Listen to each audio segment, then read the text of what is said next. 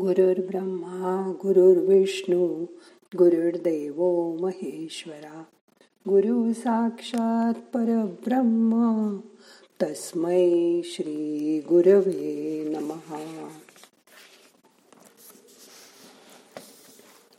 आपल्याला माहीत आहे का की श्रीराम हा श्री समर्थांचा लाडका देव रामदास स्वामी विठ्ठलाला बघून म्हणाले होते इथे का रे उभा श्रीरामा? मनमोहन मेघश्यामा चापबाण काय केले? करकटावरी ठेविले. त्यांच्या मते विठ्ठल व श्रीराम एकच आहेत. अशी त्यांची भावना होती.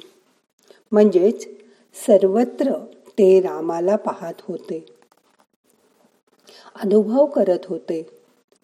समुद्र मंथनातून निर्माण झालेलं हलाहल प्राशन करून जेव्हा श्री शंकराच्या सर्वांगाचा दाह होऊ लागला तेव्हा काहीच उपाय सुचेना. शेवटी जेव्हा त्यांनी रामनामाचा जप केला म्हणजे रामनाम कंठी धारण केलं तेव्हाच त्यांचा दाह निवाला. म्हणजे शांत झाला. असा राम शंकराने त्याच्या हृदयाच्या आत धारण केला आहे. राम नामाचा ध्यास लागला.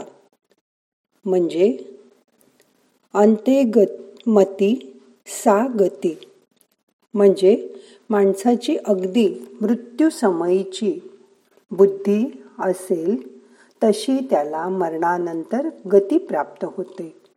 ज्याने आयुष्यभर दृढ श्रद्धेने रामनाम घेतलं असेल त्यांच्या अंतकाळीही तो नामस्मरण करतच आपला शेवटचा श्वास सोडेल. अशा भक्ताला तो दयाळू राम खचितच चांगली गती देईल व त्याचा उद्धार करून त्याला जन्म मरणाच्या फेऱ्यातून सोडवून मोक्ष देईल. मोक्षपदी न्यायला मदत करेल. रामनामाच्या जपामुळे मनामधील वासना आणि विकल्प नाहीसे होतात. स्मरण देवाचे करावे अखंड नाम जपत जावे. नामस्मरणे पावावे समाधान. नित्य नेम प्रातकाळी मध्यान्नकाळी सायंकाळी नामस्मरण सर्वकाळी करत जावे. सुख दुःख उद्वेग चिंता अथवा आनंद रूप असता नामस्मरणाविण सर्वथा राहोची नये.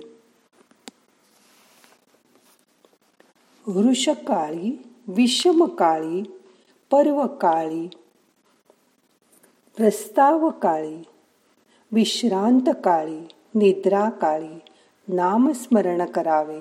म्हणजे दिवसाच्या प्रत्येक वेळेला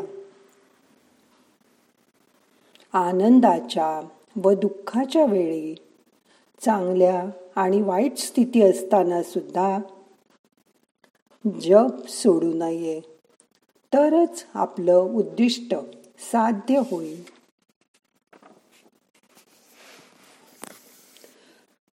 सर्व संतांनी.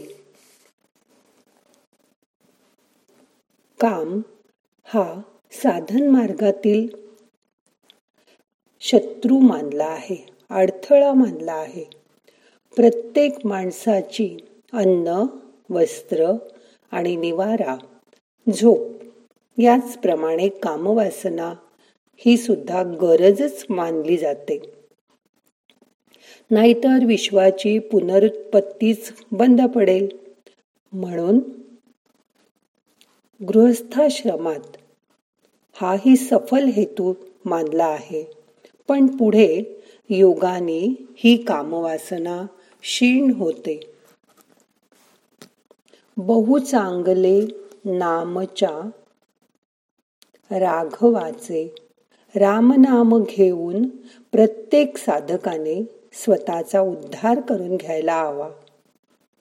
बहु यज्ञ याग ब्राह्मण भोजन व्रतवैकल्य या सर्वासाठी पैसा लागतो. पण राम नाम घेण्यासाठी कवडीचाही खर्च होत नाही. त्यामुळे अगदी गरीब माणूस सुद्धा राम नाम घेऊ शकतो. वरवर पाहता असं वाटण्याची शक्यता आहे. की केवळ रामनाम घेऊन आपली प्रगती कशी होईल? पण विचार केल्यावर असं लक्षात येईल की सततच्या रामनामाच्या जपामुळे माणसाचं बाहेरील जगातील विचारात सतत फिरणारं मन हळूहळू एकाग्र होऊ लागतं. त्याचे विचार मग बाह्य स्वरूपाकडून स्वतःच्याच अंतरात झिरपू लागतात व त्या योगे संसार विषयक भोग लालसा व सर्व वासना यांचा समूळ नाश होतो. असे हे रामनाम प्रत्येक साधकाला. याच जन्मात कैवल्याची म्हणजे मोक्षाची म्हणजे जीव आणि शिवाची भेट करून देईल. व परमात्म्याची प्राप्ती करून देईल. रोज आपण जेवण करतो तेव्हा सुद्धा प्रथम त्याचे नाम घ्यावे. त्यामुळे माणसाच्या मनातील कर्तेपणाची भावना कमी होते. आपण त्या ईश्वराच्या कृपेनेच हे दोन घास खात आहोत अशी भावना मनात जागृत असली. म्हणजे आपल्या अभिमानाचा अहंकाराचा नाश होतो. अन्न संपल्यानंतर सुद्धा त्या ताटाला नमस्कार करून अन्नदाता सुखी भव असं म्हणण्याचा प्रघात आपल्याकडे आहे. राम नाम घेतल्यामुळे नामे संकट नासती नामे विघ्न निवारती नामस्मरण पाहिजेती उत्तम पदे नामे विषबाधा हरती नामे वेडे चेटके नासती. नामे होये उत्तम गती अंतकाळी. रामनाम जपामुळे संकटाचा नाश होतो. दुःख दूर जातात. मनुष्य उच्च पदाला पोचतो. रामनामामुळे विषबाधा किंवा चेटुकाची बाधा होत नाही. आणि माणूस अंतकाळी उत्तम गतीला प्राप्त होतो.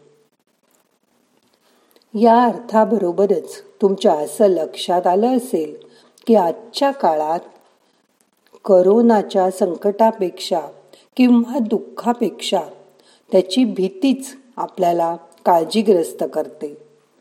नाम जपामुळे मन खंबीर झालं की मरणाची संकटाची भीती नाहीशी होते. ही भीती काळजी गेल्यावर मग एखादं संकट आलं तरी आपण त्याला धीराने तोंड देऊ शकतो. त्यामुळे आपली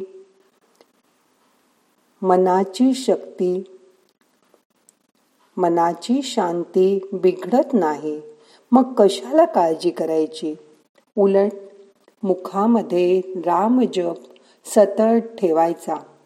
व मनात पूज्य भाव ठेवून त्याच्यावर सगळा भार टाकून द्यायचा. मग आता करूया ध्यान. आज ध्यान करताना ध्यानात म्हणता येईल तेवढे वेळा रामनाम घेऊया. ताठ बसा डोळे मिटा हाताची मुद्रा करा. हात मांडीवर ठेवा. मोठा श्वास घ्या सोडून द्या. आता आपण जो रामनाम जप करणार आहोत तो श्वास आतमध्ये घेतल्यानंतर दहा वेळा राम म्हणायचं. श्वास सोडून द्यायचा. असं दहा वेळा आणि परत आठ वेळा आपण करणार आहोत. मग करूया सुरुवात. रामनामाचा जप एकशे आठ वेळा होईल असं बघा. आणि त्यानंतर पाच मिनटं शांत बसून ध्यान करा. मग तुमचा दिवस खूप छान जाईल. मन शांत करा रिलॅक्स करा. श्वास घेऊन रामनाम जपाला सुरुवात करा. श्वास घ्या.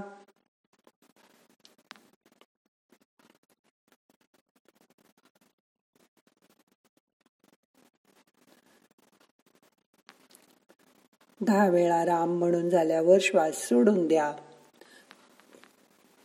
परत नवीन श्वास घ्या. असं अजून दहा वेळा करा. मन शांत करा. रिलॅक्स व्हा. डोळे अलगद बंदच असू दे. मन रामनामात पूर्णपणे चिंतन होऊन जाऊ दे. मग्न होऊन जाऊ दे. नाहम करता हरिक करता हरिक करता हि केवलम। ओम शांती शांती शांती।